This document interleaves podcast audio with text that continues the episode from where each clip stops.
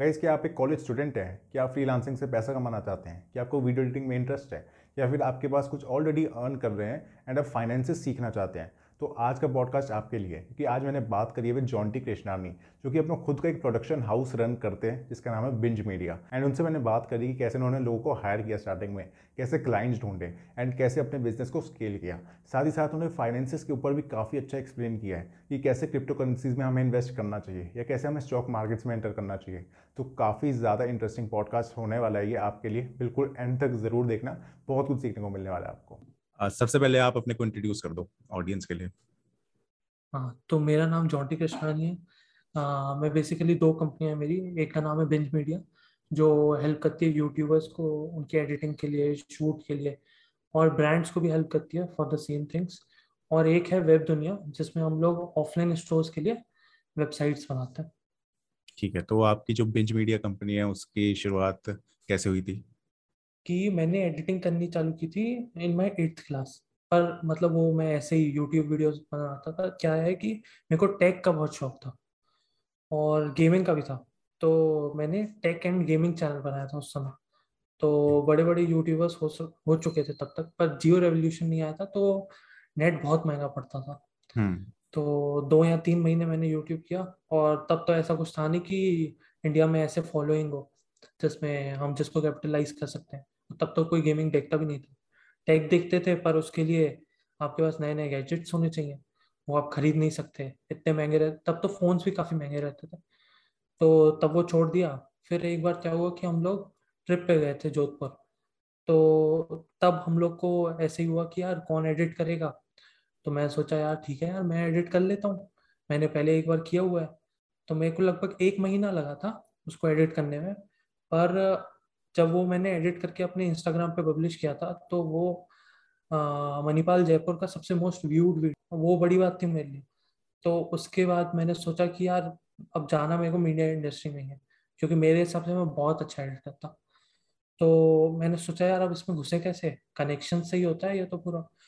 तो मैं सोचा यार यूट्यूबर्स को पकड़ते हैं जो ग्रोइंग स्टेज में चाहे कि हम्म। उसमें अपने को भली वो लोग पैसे नहीं देंगे पर एक्सपीरियंस बहुत मिल जाएगा। तो उस समय वेदांत रष्टि करके एक चैनल था तो वो समथिंग अराउंड बीस या पच्चीस हज़ार सब्सक्राइबर्स पे था। तो मैंने उसको मेल किया और इंस्टाग्राम पे डीएम पे किया था कि मेरे को आपके साथ काम करना है और money is not the factor मेरे को बस एक्सपीरियंस के लिए काम करना है। तो मैं उनकी टीम में गया और फिर काफ़ी अच्छे से रहा था हमारा। तो उनके थ्रू मेरे कनेक्शंस बने। कि मतलब एक रेफरेंस पॉइंट हो जाता है ना मेरे पास कि, मैंने उनके साथ काम किया तो दूसरों को लॉयल्टी हो जाती है कि हम्म। चलो ठीक है जेनविन आदमी है। हम्म। तो उसके थ्रू फिर मेरे को लगा कि यार अब ठीक है यार रस्टी के लिए तो कर लिया। पर अब हमेशा के लिए तो फ्री में तो कैसे ही चलेगा काम? खुद का तो कुछ ना कुछ तो चालू करना ही पड़ेगा। तो मैंने बिंज मीडिया चालू कर लिया। अब बिंज मीडिया चालू तो कर दिया अब लोग कैसे आएँगे उसमें? ये आपने तो कब किया था चालू? कि किस टाइम की बात है? ये ये लगभग दो साल हो गए इसको। दो साल मतलब वही आपका कोविड का शुरुआत वाला पार्ट ले लो तो वन एंड हाफ़ ईयर हुआ होगा शायद हम्म। या दो साल। तो तो तब हम लोग ने चालू किया और तब सिर्फ़ मैं था मेरा कोई दोस्त वोस्त कुछ भी नहीं था। तो तब मैंने कोल्ड ईमेलिंग करनी चालू कर दी। पर एक मेरे को चीज़ रहती थी कि मेरे को इससे परमानेंट क्लाइंट्स नहीं मिल पाएँगे क्योंकि मेरी पर्सनल कुछ भी पता नहीं है लोगों को कि मैं हम्म। कहाँ स्टैंड करता हूँ क्या है मेरी कंपनी तो उसके लिए मैंने अपना एक पॉडकास्ट चालू किया था कि अच्छा। जिसमें मैं जो अभी मेरा करंट नेटवर्क है उस नेटवर्क से मैं औरों तक कैसे पहुंचूं और हम्म। दूसरों को कैसे बताऊँ कि मैं जेनविन हूँ तो मैंने पॉडकास्ट चालू किया उसमें गेस्ट लाए तो फिर कल को जब मैं कोल्ड ईमेल करता था अपने बिंज मीडिया के लिए तो मेरे पास होता था कि भाई मैंने मेरे ये पॉडकास्ट भी हम्म। और ज़्यादातर तो ऐसा ही होता था कि जो मेरे पॉडकास्ट के गेस्ट होते थे वही बिंज मीडिया के भी फिर कस्टमर्स बन जाते बन जाते थे तो वो भी मेरे लिए एक पॉजिटिव रहता था। तो ऐसे ही चालू हुआ कुछ। तो फिर आपने उसके लिए हायरिंग कैसे की थी? मतलब आपका फ़र्स्ट पार्टनर कौन था? हाँ तो शुरू में तो मैं ही था। हम्म। फिर हम लोग को जितने भी मेंबर मतलब कस्टमर्स मिले वो काफ़ी टेम्पररी बेसिस पे थे। तो मेरे को ये समझ में आया कि ऐसे स्केलिंग नहीं होती। पर मेरे को हायरिंग करते भी नहीं आता था। तो मैंने क्या किया कि अपने दोस्तों से मांगा कि यार किसको एडिटिंग आती है? और मैंने कंपनी चालू की है तो इसमें आप भी आ जाओ। तो दो जने थे मेरे दोस्त थे। सेम कॉलेज के नहीं थे मतलब घर के आसपास के थे। हम्म। तो उन लोगों को अपनी टीम में लाया और फिर उसके बाद वापस कोल्ड ईमेलिंग करनी चालू की। तब तक मेरा पॉडकास्ट में कुछ एपिसोड डल चुके थे और धीरे धीरे आपकी कंसिस्टेंसी रहती है तो सब्सक्राइबर्स भी आने लगते हैं और व्यूज़ मेरे काफ़ी अच्छे आते थे। तो उससे फिर मेरे दोस्त आए। फिर मेरे को दो तीन क्लाइंट्स मिले यूट्यूबर्स मिले और फिर उसके बाद मेरे पास एक बहुत बड़ा ब्रांड आया था। तो वो ब्रांड आया तो उसके लिए क्या था कि मेरे को मिनिमम पाँच जने तो चाहिए ही थे। अच्छा। तो, तो तब मेरे को ये समझ में आया कि यार मेरे को आ, अभी तो ठीक है दोस्तों से काम चल रहा है पर मेरे को इवेंचुअली हायर करना ही पड़े। हम्म, और हमारा ऐसा था कि हम लोग इतना अच्छा खासा प्रॉफिट बना रहे थे कि हम हायरिंग के स्टेज पे जा सकते हैं। तो मैंने तब मेरे को याद है कि मैंने इंस्टाग्राम पे सर्च किया था लोगों को कि कौन अच्छे एडिटर्स हैं चाहे वो कहीं के भी हो इंडिया के ऑब्वियसली तो उनको मैं ले आऊँ और फिर मैं उन लोगों को पर्सनली डीएम किया था कि मेरे को ज़रूरत है मेरा ये प्रोडक्शन हाउस है मेरा ये पॉडकास्ट है फॉर रेफरेंस और मैं आपको हायर करना चाहता हूँ पर कुछ सर्टेन क्राइटेरियाज हैं जिसको आप फुलफिल कर दो तो उसके हिसाब से मैं आपको हायर कर लूँगा. क्राइटेरियाज जैसे क्या कहते हैं? क्राइटेरिया जैसे कुछ मैं उनको डेमो वीडियो दिया था एडिट करने के लिए तो वो था। फिर उनकी कम्युनिकेशन स्किल्स थी फिर, वो था कि एक फ्रीलांसिंग में क्या होता है कि बहुत मतलब ऐसी बात है, अगर कोई अभी फ्रीलांसर देख रहा है तो इसे ज़रूर ध्यान रखे कि आपको अपने कस्टमर को ना लूटना नहीं होता है। जो आपको उसकी सर्विस की जो बिल्कुल परफेक्ट आपको वैल्यू है, या आपका जो टाइम लग रहा है ना, उस हिसाब से ही आपको चार्ज करना चाहिए। ऐसा नहीं होता कि जो आपकी चीज़ सौ रुपए में हो रही है, वो उसके लिए आप ज़बरदस्ती पाँच सौ रुपये यूज़ करो, क्योंकि जो आपका कस्टमर है, वो अभी आपको पाँच सौ इसलिए दे सकता है क्योंकि वो उस बिज़नेस से अभी पाँच सौ कमा रहा है। पर कल को वो अगर पाँच सौ नहीं कमा पाएगा ना मतलब आपके जितना नहीं कमा पाएगा वो, और उसका थोड़ा सा भी कम होगा तो आप सबसे पहले होगे जिसको वो फायर करेगा या अपने से हटाएगा और वो उसको ढूंढेगा जो उसका पचास में काम कर सौ के बजाय। तो ये चीज़ वो ध्यान रखनी पड़ती है।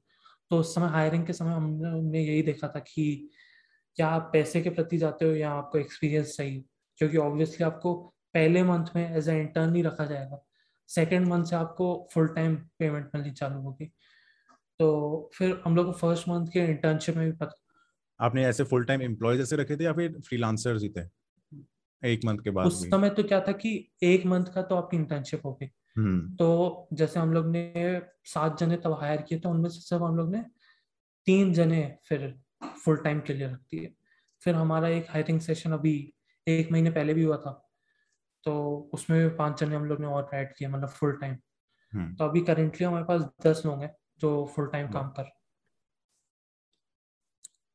सो उसमें जो आपने टीम हायर करी तो इसमें मुझे ये लगता है कि हम्म। जैसे मैंने भी कुछ एडिटर्स के बीच में हायर करने की कोशिश की थी तो उसमें हम्म। यूट्यूब की जो एडिटिंग होती है वो शायद थोड़ी डिफरेंट होती है बाकी नॉर्मल एडिटिंग से हाँ। क्योंकि इसमें आपको पेस का हम्म। काफ़ी ध्यान रखना पड़ता है और वही सोशल। मीडिया है इसमें तो मीम्स और ऐसे मसाला डालना पड़ता है तो ये चीज़ आपने कैसे ये आपने लोगों में कैसे जज करी या फिर उनको कैसे सिखाई जी तो जब मैं रस्टी के साथ काम कर रहा था ना तो पहले मेरे को भी नहीं आता था बेसिकली क्या है हम्म कि मैं उस समय बहुत ज़्यादा सिनेमैटिक के पीछे प्रति जाता हम्म। था पर सिनेमैटिक आपको कुछ भी नहीं चाहिए यूट्यूब में आपको बेसिक्स की स्टोरी टेलिंग चाहिए हम्म। जिसको बहुत अच्छे से कन्वे किया जाए ऑडियंस को तो मैंने उस चीज़ से सीखी थी तो मैं वही ट्राई करता था कि जितना भी एक्सपीरियंस मेरे पास है हाँ। तो उस एडिटर को वो चीज़ ट्रांसफ़र की जाए उसके पहले एक महीने में और फिर वो किस हिसाब से उसको अडॉप्ट कर रहा है। क्योंकि क्या है कि फ़र्स्ट मंथ की इंटर्नशिप में आपको कुछ भी क्लाइंट वर्क नहीं मिलता है ऐसा। बिल्कुल वो लास्ट में मिलता है। तो हम लोग हम्म। क्या करते हैं कि समझो आप एक यूट्यूबर हो और आप मेरे क्लाइंट हो और आपने जो मेरे को वीडियो दिया है तो वो मेरा फुल टाइम यूट्यूबर तो जो मेरा एम्प्लॉय है वो तो काम करेगा ही उस पर साथ ही साथ जो इंटर्न है ना वो भी हाँ। उसके साथ काम करेगा। तो इसकी अलग वीडियो होगी और इसकी अलग वीडियो होगी। हम्म। तो इन दोनों को धीरे धीरे समझ में आ जाएगा कि इसको समझ में इंटर्न को ये समझ में आ जाएगा कि फुल टाइम एम्प्लॉय कैसे कर रहा है। वो उससे सीखता रहेगा। तो हम्म। ऐसे क्या है कि मेरे को हर एक चीज़ नहीं सिखानी पड़ती। जो हाँ। शुरुआती वाली हायरिंग थी उसमें मेरे को सिखानी पड़ी थी तो उसके लिए मेरे को थोड़ा ज़्यादा टाइम लगा था हम्म। पर फिर अब मेरे को नहीं सिखानी पड़ती।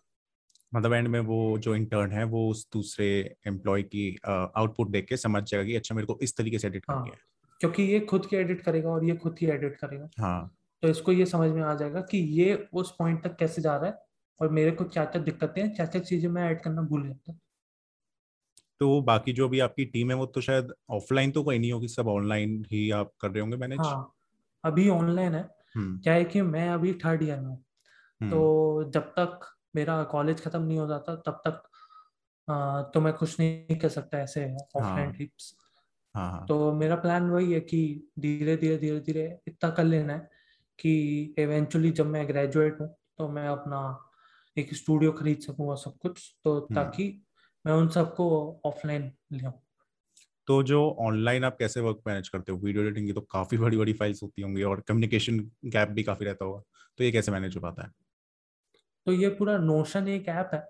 हम्म। उसमें बहुत आराम से ये मैनेज हो जाता है। अच्छा। और बाकी फ़ाइल शेयरिंग वगैरह वो सब ऐसी क्लाउड हाँ सर्विसेज़ क्योंकि हमारे हाँ क्लाउड पे हमारे रहती ही है। हम्म। जैसे जो क्लाइंट का आएगा उससे हमारे क्लाउड पे वो चली जाएगी जो हमारे पास प्रीमियम सब्सक्रिप्शन है गूगल की तो उसमें चली जाती है वो और फिर उससे डायरेक्टली वो एक्सेस कर लेते हैं।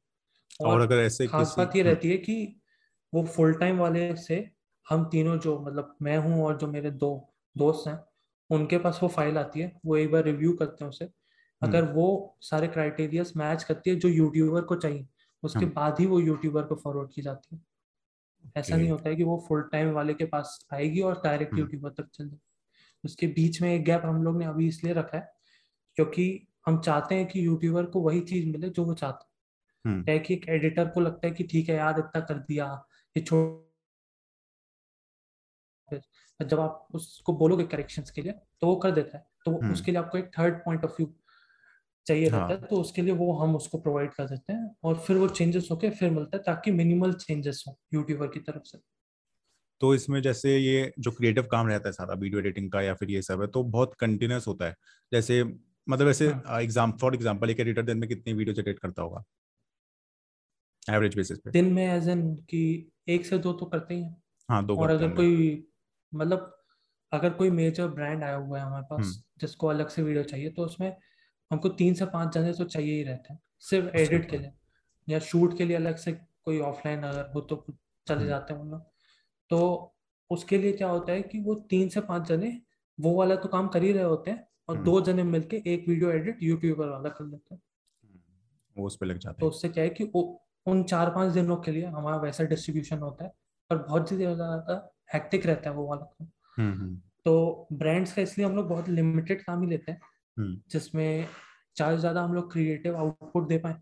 हम्म। और मतलब जो भी काम हो वो हमारा बेस्ट दे पाए। ऐसा ना हो कि हम लोग ने कोई भी ब्रांड ले लिया जिसका मतलब हमारे क्राइटेरिया मैच नहीं करते और ब्रांड के लिए और उसके कारण हम लोग अपने यूट्यूबर्स को दिक्कत लेंगे हम्म। तो वैसे मैं देखता हूँ कि आप मेरी वीडियोस को संडे को भी एडिट करवा देते हो। रात को मैं देता हूँ तब भी आप एडिट करवा देते हो। तो ये कैसे हो पाता है?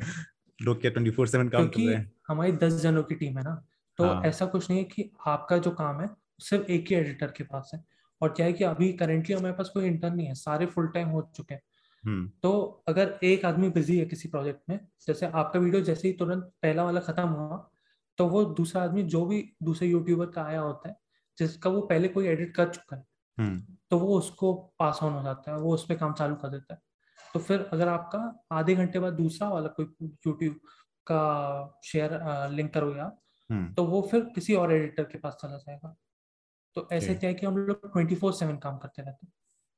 तो नहीं ट्वेंटी फोर सेवन तो ठीक है बट स्टिल कैसे मैं ये समझना चाह रहा हूँ कि संडे को भी काम होता है। हाँ एम्प्लॉयज़ संडे को भी काम होता है। तो कैसे पे मतलब लोग हिसाब से मिलती है ना। अच्छा। Okay, हाँ। हम्म।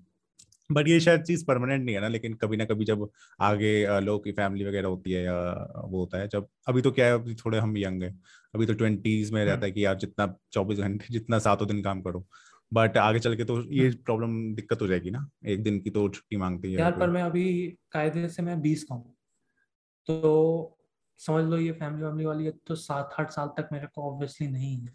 हाँ. तो हाँ मैं आठ साल के बाद की प्लानिंग अभी से ऑब्वियसली नहीं करूँगा। हम्म समझ और सेम जो मैंने फुल टाइम लिए भी है वो हम्म।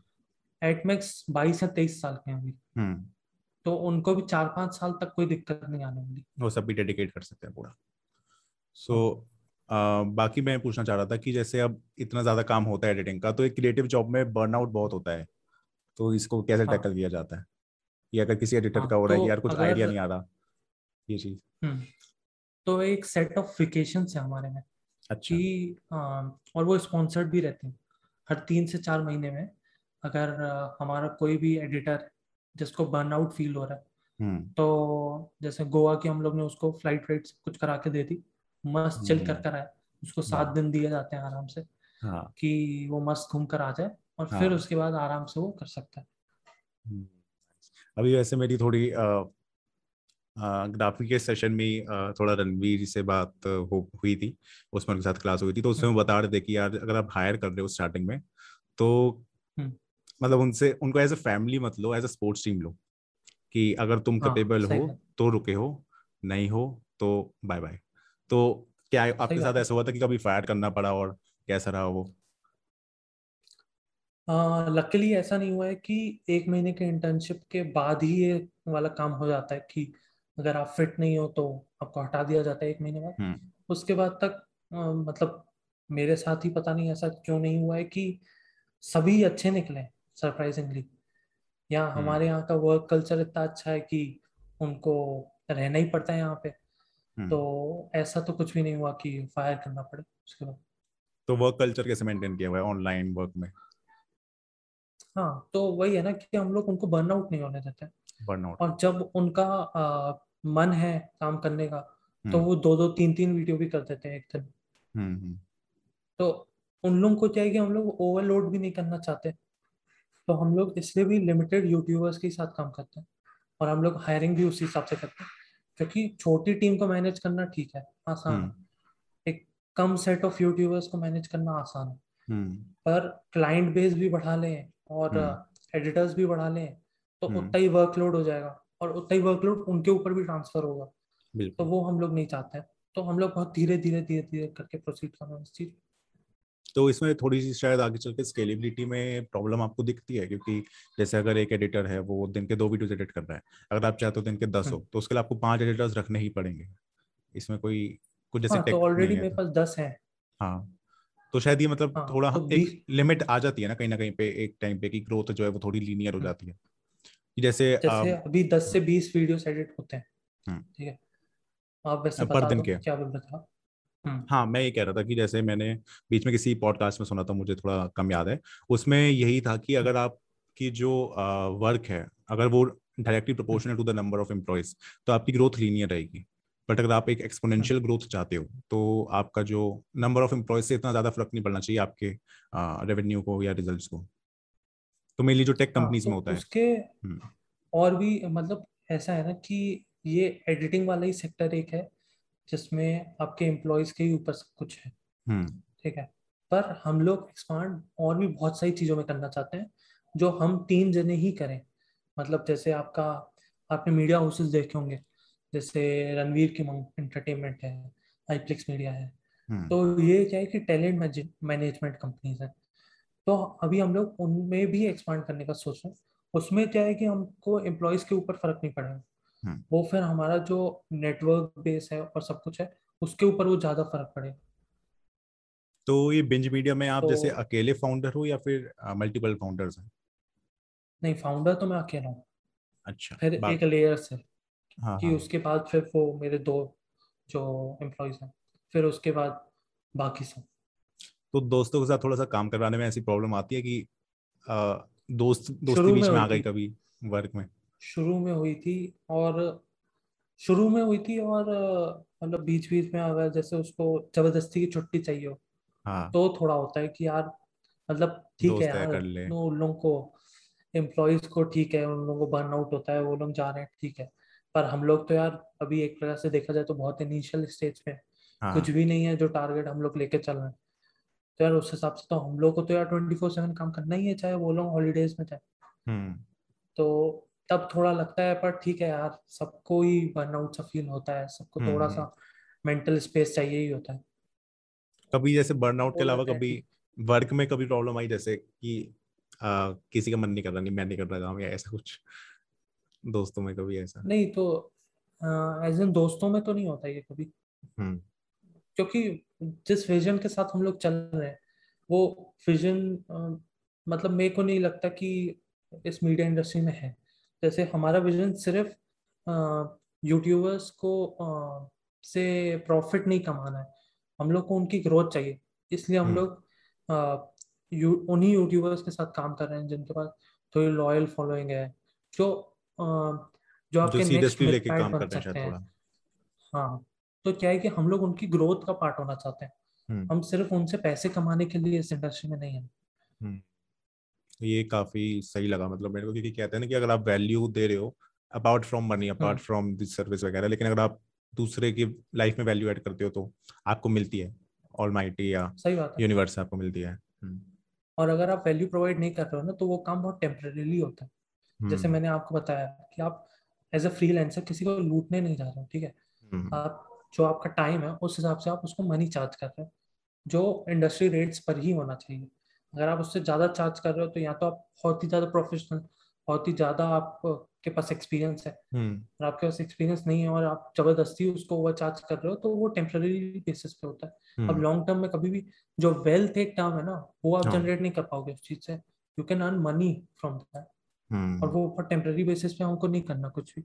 We are here for a long run तो उसमें जैसे फ्रीलांसर्स को कैसे पता लगेगा कि उन्हें कितना चार्ज करना चाहिए जो कोई नया बनता है सपोज़ तो उसके लिए आपको कांटेक्ट करना चाहिए जो पहले से एक्सपीरियंस हो। कि कि वो वो कितना चार्ज कर रहे हैं किस बेसिस पे चार्ज कर रहे हैं। हाँ हाँ। और उससे आपको एक आइडिया लग जाएगा कि और फिर फ्रीलांसर्स जो बहुत बिगनिंग स्टेज हैं, उनको हम्म, ऑब्वियसली कम चार्ज करना चाहिए ताकि उनका एक्सपीरियंस बढ़े। हम्म। जैसे मैंने खुद ने तो कुछ कम चार्ज किया ही नहीं मैं तो सीधा सीधा फ्री में काम कर फ्री में कर रहे हो आप तो हाँ। और फिर तो उससे एक्सपीरियंस बना नेटवर्क बना फिर उसके हम्म। बाद मैं इंडस्ट्री रेट पे चार्ज करता हूँ। या कुछ कुछ लोगों से तो अगर सीरियसली बताऊँ तो मैं इंडस्ट्री रेट से कम में भी चार्ज करता हूँ। क्योंकि अच्छा। मेरे को हम्म। पता है कि उनकी ग्रोथ कैसी है हम्म और कहाँ पे वो पहुँचने वाले हैं। और बाकी ये भी है ना कि अभी थोड़ा कम चार्ज कर लो बट जब वो भी ग्रो करेंगे तो वो भी खुशी खुशी और देने को तैयार होंगे इंडस्ट्री रेट्स पे ऐसे। हाँ इसलिए जो अ, हम लोग करते हैं ना कि हम लोग मंथली चार्ज करते हैं उनसे। इस इंडस्ट्री में ज़्यादातर क्या होता है कि आपने एक वीडियो बनवाया हम्म। और आपने चार्ज कर दिया उनसे। मंथली चार्ज या आपके दो या तीन महीने में चार्ज करने से फ़ायदा ये है कि उस यूट्यूबर ने उसको वीडियो भी बना दिया उसको यूट्यूब पे भी डाल दिया उसके पास जो भी स्पॉन्सर है उससे भी उसके पास पैसा आ गया। फिर उसके बाद मंथ में जो उसका बना उसके हिसाब से उसने फाइनेंसेस हाँ। मैनेज किया अपने और फिर हम्म। हमें पैसे दिए। तो हम्म। उससे क्या है कि उसको कोई दिक्कत नहीं होगी। जैसे मैंने बोला कि हम लोग यहाँ पे उनको लूटने नहीं आए हम्म। हम उनकी हेल्प करने आए। तो हम अगर उनसे पर वीडियो चार्ज करने लगेंगे तो उन्हीं को दिक्कत होगी। तो हम्म, हम उनके बेसिस पे भी बहुत चलते हैं। बल्कि हम लोग को खुद को अपने एम्प्लॉयज़ को उनके पैसे आने से पहले ही पेमेंट करना पड़ता है। तो आप अपने पास से देते पर हम हाँ तो हम लोग को एज एन कोई दिक्कत नहीं है क्योंकि हम्म। जितने भी यूट्यूबर्स हैं सारे लॉयल हैं हमारे पास और हम उनके लिए लॉयल हैं। तो ऐसा कभी हुआ नहीं है। चार पाँच दिन का सात दिन का गैप हो गया उनका कि उनके पास पेमेंट थोड़ी लेट आ रही है उन्होंने बाद में दे दी कोई दिक्कत नहीं। हम हम्म। लोग ने अपने एम्प्लॉयज़ को दे दिया होता है। हम्म। तो अ, मैं थोड़ा सा इस पर्सपेक्टिव से पूछना चाहता हूँ कि जैसे आपने भी स्टार्ट की वीडियो एडिटिंग आपने तो थोड़ा बाय चांस भी हो गया कि आपने एक वीडियो एडिट करनी थी आपको अपने ट्रैवल की एंड उसके लिए आपने सीखी। हम्म, तो बाकी जो कोई नया बिगिनर है वो कैसे घुसे वीडियो एडिटिंग में? कैसे सीखे? यार हर एक चीज़ यूट्यूब पे है। हाँ। मतलब टीचर्स डे पे ना तो मैंने हैप्पी टीचर्स डे तो यूट्यूब को ही किया है कायदे से। क्योंकि जितना यूट्यूब ने सिखाया ना और कोई नहीं सिखा सकता। जब मैं हम्म। टेक वीडियोस भी बनाता था तो ज़्यादातर इन्फॉर्मेशन आपकी यूट्यूब से ही आती थी उसको। हम्म। तो यार यूट्यूब में सब कुछ अवेलेबल है। मैंने वैसे एक और चीज़ चालू की है जिसको मैं रिवील नहीं कर सकता पर वो काफ़ी ज़्यादा टेक्निकल है। तो हम्म। उसमें आपको आपके सॉफ्टवेयर की नॉलेज चाहिए आपको हार्डवेयर की नॉलेज चाहिए। तो वो मेरे को ज़ीरो है बिल्कुल वो उन टर्म्स में। तो मैंने यूट्यूब से देखा हर एक चीज़ आ गई। आज के टाइम पे वो मेरे को बहुत मस्त रिटर्न्स दे रहा है। और अगर मैं टू बी ऑनेस्ट बताऊँ कि अ, मैं जितना भी अभी कमाता हूँ उसका फिफ्टी परसेंट अपना फाइनेंस पे डाल देता हूँ जो इन्वेस्टिंग एज इन जो मेरे को आगे चल के रिटर्न देगी। जब हम्म। मेरे को अगर कुछ नया स्टार्टअप चालू करना होगा या फंड रेज करने हुए या मतलब खुद की कंपनी कोई बूटस्ट्रैप के लिए थोड़े और फंड्स डालने पड़े तो उसके लिए वो काम आ जाएगा तो उसके लिए भी मैंने सीखा यूट्यूब से ही है। हम्म। तो बाकी कैसे मैनेज करना चाहिए कॉलेज स्टूडेंट्स को फाइनेंसेस कॉलेज में जो है या कुछ थोड़ा थोड़ा फ्रीलांसिंग से अर्न कर रहे हैं? हम्म।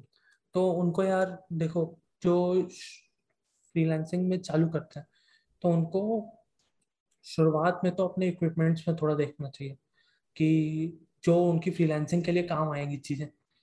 उनके लिए तो वो मतलब पे खुद से करेंगे जैसे हो सॉफ्टवेयर वो अपने पेरेंट्स से ले रहे हैं। हाँ सॉफ्टवेयर हो गया आपके या कैमरा हो गया उसके लिए आप सेव करना। सबसे बड़ी बात है आप सेव करना सीखो। इन्वेस्ट करना उसके बाद आप सीखना। पहले अगर आप हम्म। सेव करने लगे ना तो आप उन्हीं चीज़ों से आप चीज़ें खरीद सकते हो। और फिर अल्टीमेटली जाके आप इन्वेस्ट कर सकते हो। क्योंकि इन्वेस्ट आप ऐसा नहीं कर रहे हो कि आज आपने दस रुपये डाले तो बीस दिन में वो डबल हो गए। ऐसा नहीं होता उसमें। वो अगर आप वॉरेन बफेट का भी रिटर्न देख लो जो पच्चीस परसेंट है तो आपके साढ़े तीन साल में वो पैसे डबल होते हैं। ठीक है?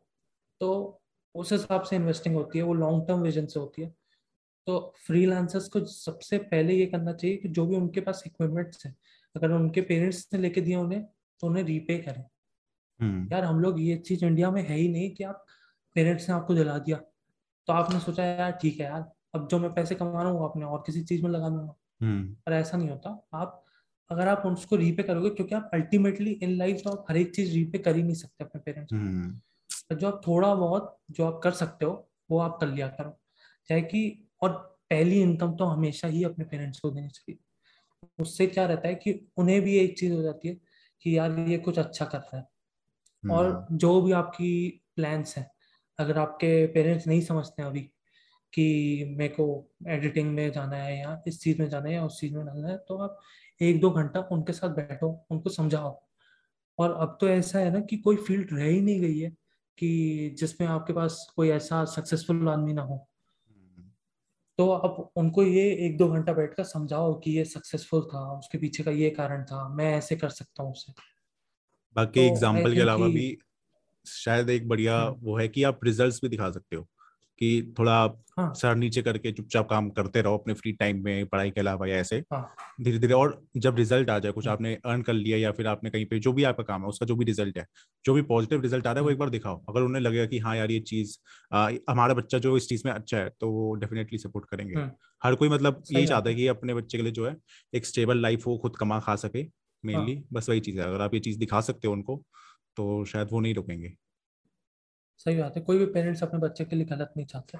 हाँ सो so, अब बाकी फाइनेंस की ही बात करते हैं तो मैं पूछना चाहता हूँ कि क्या क्या सोर्सेज में कॉलेज स्टूडेंट्स को इन्वेस्ट करना चाहिए? जैसे आजकल क्रिप्टो बहुत चल रहा है और पिछले एक साल से स्टॉक हम्म, मार्केट बहुत चल रहा है स्कैम 1992 के बाद। हम्म। तो क्या है आपके हिसाब से सोर्सेज मेरे हिसाब से तो एक लर्न ऐप करके जिसमें उनका कुछ ईयरली कुछ सब्सक्रिप्शन है पर उसमें वो आपको सिखाते हैं कि आपको इन्वेस्टिंग कैसे करनी चाहिए।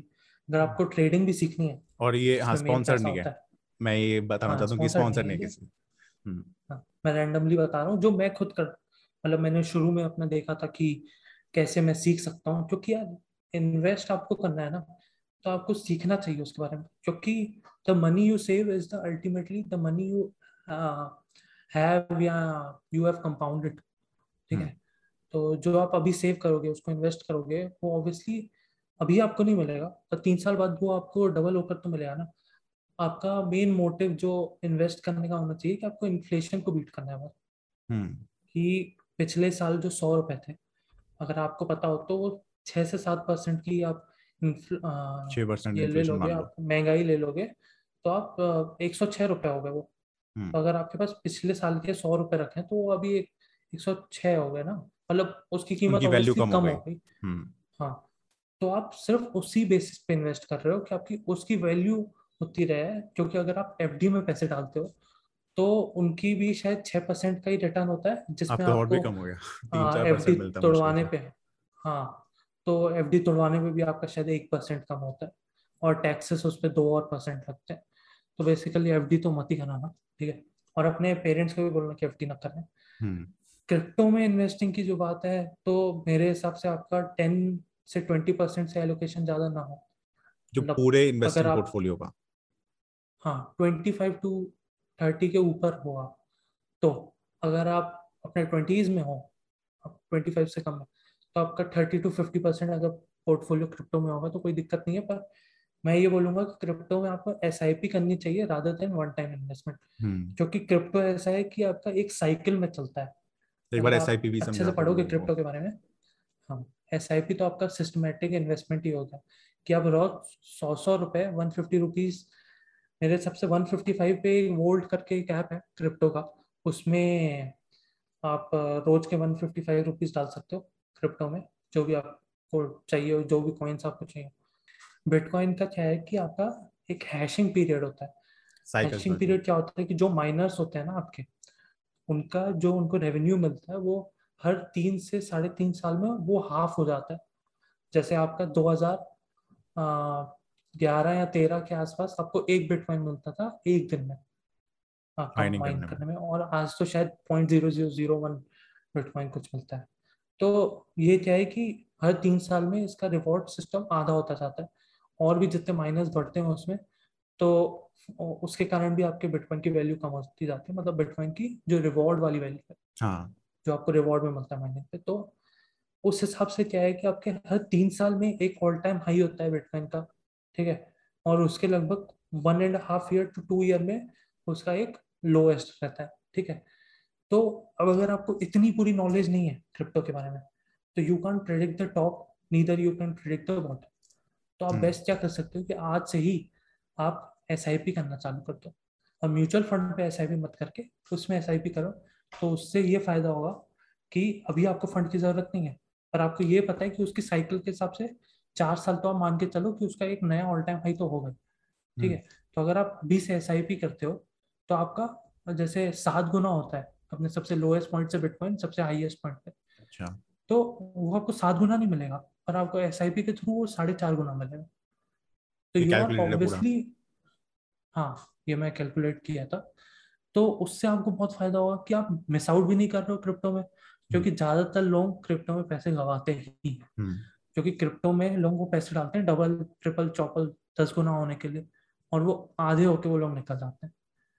जबकि अगर उनको ये समझ में आ जाए कि क्योंकि ज़्यादातर क्या होता है कि क्रिप्टो की जो हाइप बनती है वो उसके ऑल टाइम हाई पे बनती है।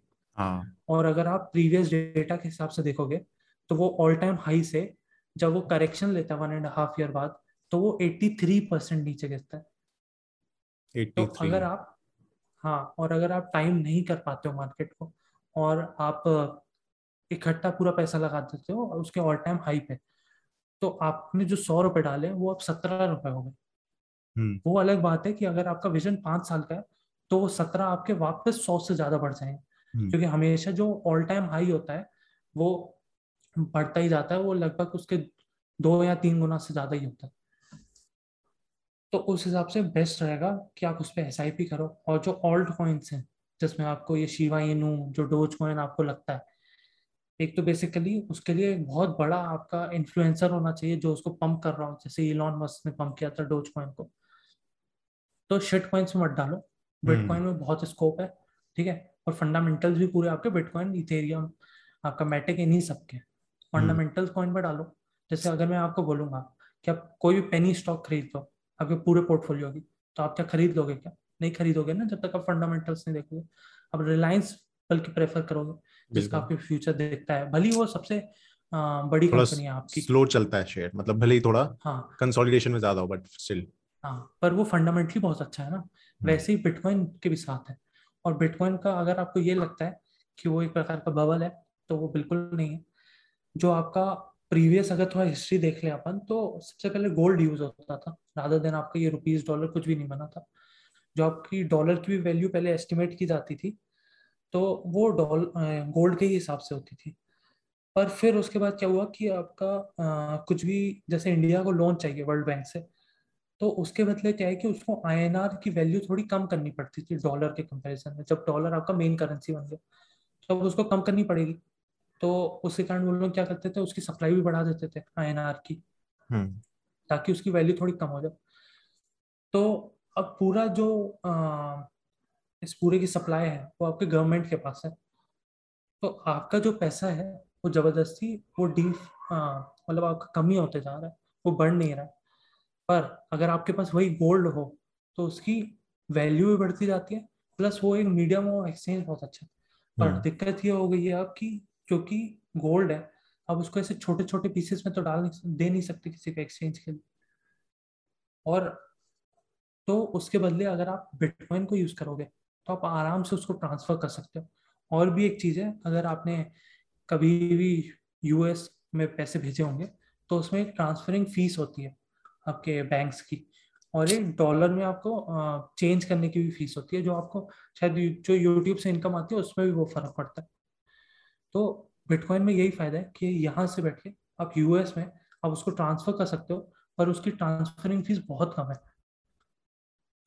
तो आपको वो गोल्ड वाली चीज़ भी हो गई आपको ट्रांसफरिंग हम्म। वाली भी चीज़ हो गई ठीक है तो उस हिसाब से अगर आप आज भी बिटकॉइन पे इन्वेस्ट करते हो और अगर आपको लॉन्ग टर्म विजन देखना है तो आप ऐसे देख लो कि बिटकॉइन की अभी टोटल मार्केट वैल्यू है एक ट्रिलियन डॉलर ठीक है और गोल्ड की अभी आपकी मार्केट कैप है आठ ट्रिलियन या दस ट्रिलियन ठीक है तो अभी बिटकॉइन अपने वन टेंथ पे ट्रेड कर रहा है ठीक है अच्छा। और वो जब तक वो गोल्ड की वैल्यू तक पहुंचेगा तब तक गोल्ड की भी थोड़ी वैल्यू बढ़ चुकी होगी।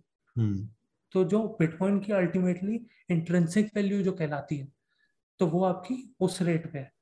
तो अगर आप आज भी इन्वेस्ट करते हो और उसको छोड़ देते हो आप वॉलिटिलिटी नहीं देखते हो तब भी वो आज से आपका इन लॉन्ग टर्म दस गुना तो होना ही है।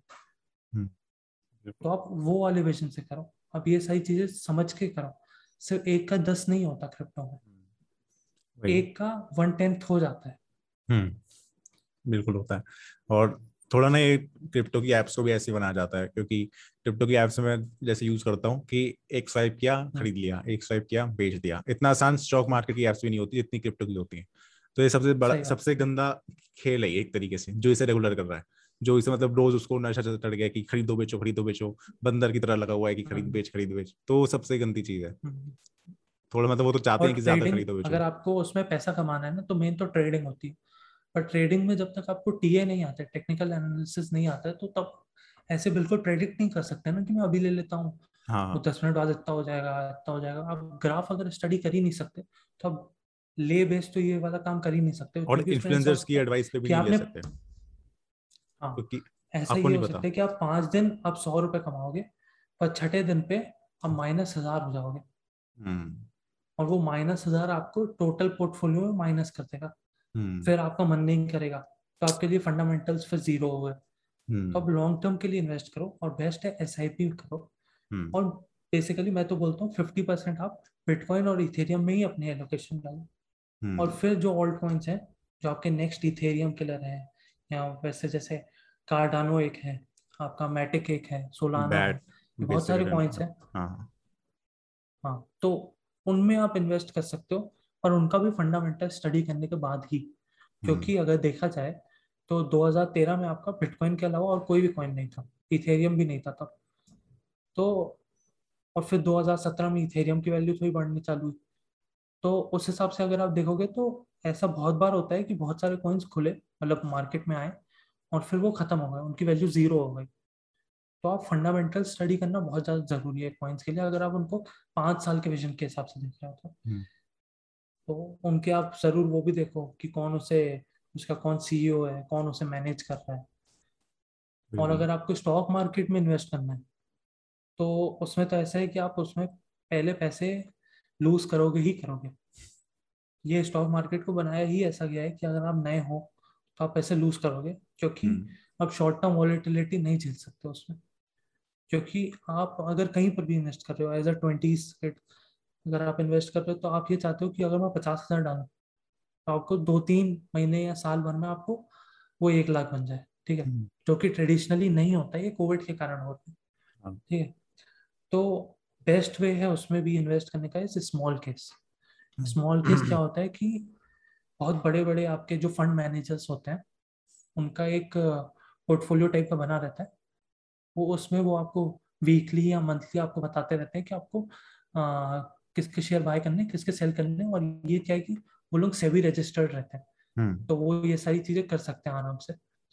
और उसके लिए आप उनको पैसे भी कुछ देने पड़ते हैं। जैसे ट्वेल्व थाउज़ेंड रुपीज़ जो सबसे फ़ेमस है कैपिटल माइंड मोमेंटम करके एक स्मॉल केस है तो उसका बारह महीने का बारह हज़ार रुपए फ़ीस के लिए। और फिर जो आप उसमें इन्वेस्ट करते हो तो वो आपको पर वीक आपका रीबैलेंसेस होता है उसमें। तो वो बताते हैं आपको कि आपको किस शेयर को बेचना है किस शेयर को खरीदना है। तो उससे क्या है कि आपको मनी लूजिंग टेंडेंसी खत्म सी हो जाती है एक प्रकार से।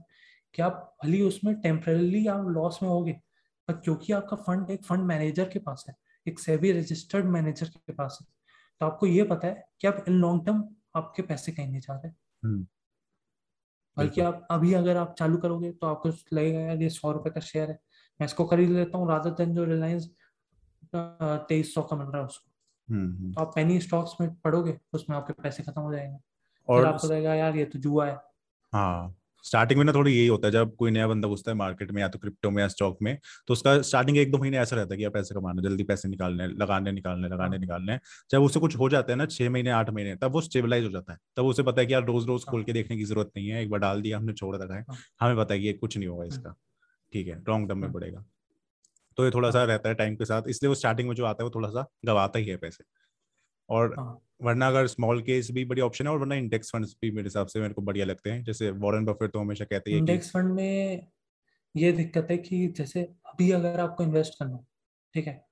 तो स्मॉल केस क्या है कि आपका निफ्टी में भी इन्वेस्ट करता है और हाँ। आपका। मिड कैप में भी करता है आपका स्मॉल कैप में भी करता है। बहुत डाइवर्सिफाइड अगर आप हाँ इंडेक्स फंड में सिर्फ़ करते हो तो दिक्कत ये है कि इंडेक्स ही अभी ऑल टाइम हाई पे हाँ। ठीक है? तो आप स्टॉक स्पेसिफिक नहीं हो सकते उसमें।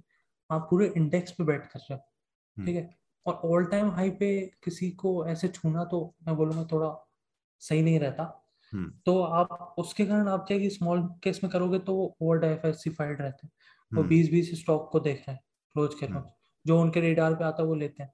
हम्म, वो वो फंडामेंटल स्टडी आपसे ज़्यादा अच्छी कर सकते हैं। हाँ बिल्कुल। वही है सही है। सो बाकी थोड़ा सा कंटेंट पे वापस आते हैं। जैसे आपने कहा कि आप काफ़ी टाइम से यूट्यूब देख रहे हो और बहुत क्रिएटर्स के साथ वर्क किया है। हाँ। तो आपके हिसाब से अ, बहुत से क्रिएटर्स फेड भी हो रहे हैं तो उनका क्या रीजन है कि वो क्यों फेड हो जाते हैं या क्यों उनका चैनल डेड हो जाता है? क्योंकि वो पैसा कमाने आ रहे हैं यूट्यूब पे। अच्छा। सिंपल हम्म। आप पैसा नहीं कमाने आ सकते यूट्यूब पे क्योंकि देखो आप एक प्रकार से कम्युनिटी वर्क करने आ रहे हो यूट्यूब पे ठीक है? हम्म। पैसा इज़ द सेकंड थिंग जो आपके पास आता है वो कम्युनिटी वर्क करने में हम्म। ठीक है? आप ये ज़रूर कर सकते हो कि आ, आप किसी प्रकार के वीडियोस बना रहे हो और उसमें से आपको कोई स्टार्टअप आइडिया मिलता है तो उसके लिए आप चार्ज कर रहे हो। जैसे आपके फाइनेंस यूट्यूबर्स हैं ठीक है? हम्म, वो आपका फ्री वाला कंटेंट भी देते हैं एज अ कम्युनिटी वर्क ठीक है? और आपका वो एक पेड वाला वर्जन भी रखते हैं कि अगर किसी को एजुकेशन पर्पज के लिए या थोड़ा कॉपी बनने के लिए उनको देखना हो या उनसे कुछ सीखना हो तो वो उनका प्रीमियम सब्सक्रिप्शन लेके कर सकते हैं। हम्म, पर आप सिर्फ़ एडसेंस पे रिलाय नहीं कर सकते। या फिर ज़्यादातर जो यूट्यूबर्स आप जैसे बोल रहे हो कि फेड हो जाते हैं तो वो सिर्फ़ स्पॉन्सरशिप्स में करते हैं। तो अब स्पॉन्सरशिप अगर आपके पास बैटिंग एप्स की आ रही है हम्म, और आप वही वही कर रहे हो तो यार हम एज अ व्यूअर भी समझ जाते हैं ना हाँ। कि सिर्फ़ आप पैसे के लिए ही आए हो इस इंडस्ट्री में। तो अगर व्यूअर को पता चल गया कि आपका ऑब्जेक्टिव सिर्फ़ पैसा कमाना है हम्म, तो आपके जैसे सौ और जने हैं जिनके वो हम्म। वीडियोस देख सकते हैं। जो पर्सनल कनेक्ट होता है ना वो सबसे ज़्यादा इंपॉर्टेंट होता है। हाँ। तो वो आप उस समय लूज कर देते हो जब आप पैसे के पीछे भागते हो। हम्म, कोशिश करो कि ब्रांड्स वो हों जो ऑडियंस के लाइफ में वैल्यू ऐड करे ना कि उनसे पैसा हाँ, चूस और खुद आपने ट्राई किया हो उस ऐप को। हम्म, ऐसा ना हो कि आप बस आपके पास सब्सक्रिप्शन आ गया चलो ठीक है। उसके बहुत बड़े से बड़े यूट्यूबर ने भी प्रमोशन कर दिया तो आप भी करें। ऐसा नहीं होता। अगर आप उसे पहले यूज़ करो अगर आपको लगता है कि आपके काम की चीज़ है और आपको जो फॉलो करते हैं उनके काम की चीज़ है हाँ। तभी आप उसे कर नहीं तो कोई करने का सेंस नहीं। हम्म। बाकी मैं थोड़ा कंटेंट से रिलेटेड ये सवाल पूछना चाहता हूँ टाइप ऑफ़ कंटेंट में। जैसे आजकल शॉर्ट वीडियो प्लेटफॉर्म्स तो बहुत चल रहे हैं। टिकटॉक जैसे मेरी बात हो रही थी बीच में एक योर पॉपुलर के सीईओ है तो वो मेरे को बता रहे थे कि हम्म। जैसे टिकटॉक बैन हुआ तो इतना बड़ा वैक्यूम क्रिएट हुआ मार्केट में कि सबने उस पर कैपिटलाइज करने का सोचा। फिर यूट्यूब शॉर्ट्स भी आ गया फिर रील्स भी आ गया और सबने हम्म। अपनी मौज और सब सब आ गए सब आ गए। तो अब इसमें फिर ये हमें एज अ कोर क्रिएटर हमें डर लगता है कि यार ये हम जो दस मिनट पंद्रह मिनट का कॉन्टेंट बना रहे हैं इससे कौन देखेगा? तो आपको क्या लगता है कि इंडस्ट्री मतलब कहाँ जाएगी? इसमें हम जैसे बड़े लॉन्ग फॉर्म कंटेंट का सर्वाइवल है या फिर शॉर्ट पे ही सबको आना पड़ेगा? देखो, जो आपका एंट्री होती है ना शॉर्ट फॉर्म कंटेंट क्या है कि जो थोड़ा आपका third tier cities second tier cities में, उनमें सबसे ज़्यादा पॉपुलर है compare to first year cities ठीक है? तो वो उनको कंटेंट का अवेयर कर रहे हैं एक प्रकार से कि उनको पता चल रहा है कि ठीक है भाई, ऐसा भी होता है कि यूट्यूब पर लोग शॉर्ट्स पोस्ट करते हैं ये करते हैं वो करते हैं तो वो यूट्यूब पे आएँगे ठीक है?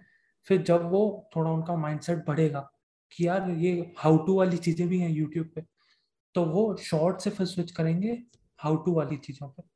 जब वो हाउ टू वाली चीज़ों से बेनिफिट उठाना चालू करेंगे तो फिर वो पर्सनैलिटी बेस्ड क्रिएटर्स को देखेंगे। या उनके डोमेन वाले अगर गेमिंग हो गया तो उनको देखेंगे पॉडकास्ट हो गया तो पॉडकास्ट को देखेंगे। तो ऐसे धीरे धीरे धीरे धीरे वो उस फ़ेज़ पे आएँगे जहाँ पे वो लॉन्ग फॉर्म कंटेंट को देखेंगे।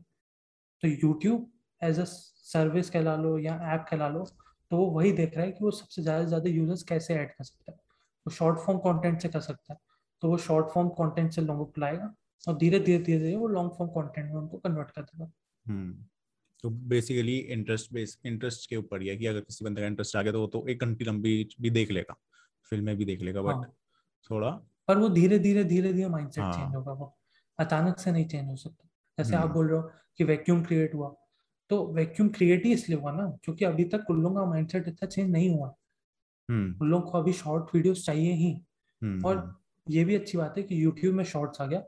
तो जो अच्छे क्रिएटर्स हैं जो हाउ टू वाले वीडियोस करते हैं या बाकी सारे जो क्रिएटर्स हैं जो अच्छा कंटेंट प्रोड्यूस करते हैं तो वो भी अपने शॉर्ट्स बनाएँगे। मतलब तो जो 60 सेकंड्स में, में आएगा ज़्यादा value adding content value provide कर सकते सिर्फ़ हाँ। नाच वाच के नहीं कर रहे हाँ तो उन लोगों को ये समझ में आएगा यार सिर्फ़ इसमें नाचना नहीं होता हाँ. इसमें ये सारी चीज़ें भी होती हाँ. तो वो उनको फॉलो करना चालू करेंगे और देखो अल्टीमेटली जो यूट्यूब है ना वो चाहता है लॉन्ग फॉर्मेट हमेशा चले क्योंकि वो जो पैसा लॉन्ग फॉर्म कंटेंट से कमा सकता है वो शॉर्ट फॉर्म से कभी नहीं कमा सकता क्योंकि ज़्यादा उसे मोनेटाइजेशन के लिए आपको लॉन्ग टर्म हम्म। हाँ तो वो भी बस तो इससे बस व्यूअर्स ही ला रहा है लॉन्ग कहीं जाने नहीं हम्म। वाला बस शॉर्ट से आपके व्यूअर्स बढ़ जाएँगे ज़्यादा फिर बाद में आप उन्हें कन्वर्ट हाँ। कर लो हाँ ये अलग बात है अगर आप शॉर्ट्स को बिल्कुल मान ही नहीं रहे हो कि यार ये तो हट जाएगा ये it is here to stay और ये हम्म। हर एक में होने वाला है इंस्टा पे भी यूट्यूब पे भी आपका ट्विटर पे भी ज़रूर कुछ ना कुछ ऐसा आ जाएगा तो ये तो होना ही है और अगर आप उस पर अडोप्ट नहीं करते हो तो आप ही के लिए दिक्कत है सो हम्म। uh, बस uh, यही था मेरे मेनली क्वेश्चंस होते थैंक यू फॉर कमिंग बहुत अच्छा लगा आपसे बात करके। Uh, बहुत कुछ सीखने को मिला आपसे। हाँ आई होप आपको भी अच्छा लगा वो पॉडकास्ट अरे अरे बहुत बहुत। हाँ व्यूअर्स को काफ़ी कुछ सीखने को मिला होगा। मैं जॉन्टी के यूट्यूब चैनल का लिंक मैं डिस्क्रिप्शन में दे दूँगा आप ज़रूर चेकआउट कीजिएगा जाके।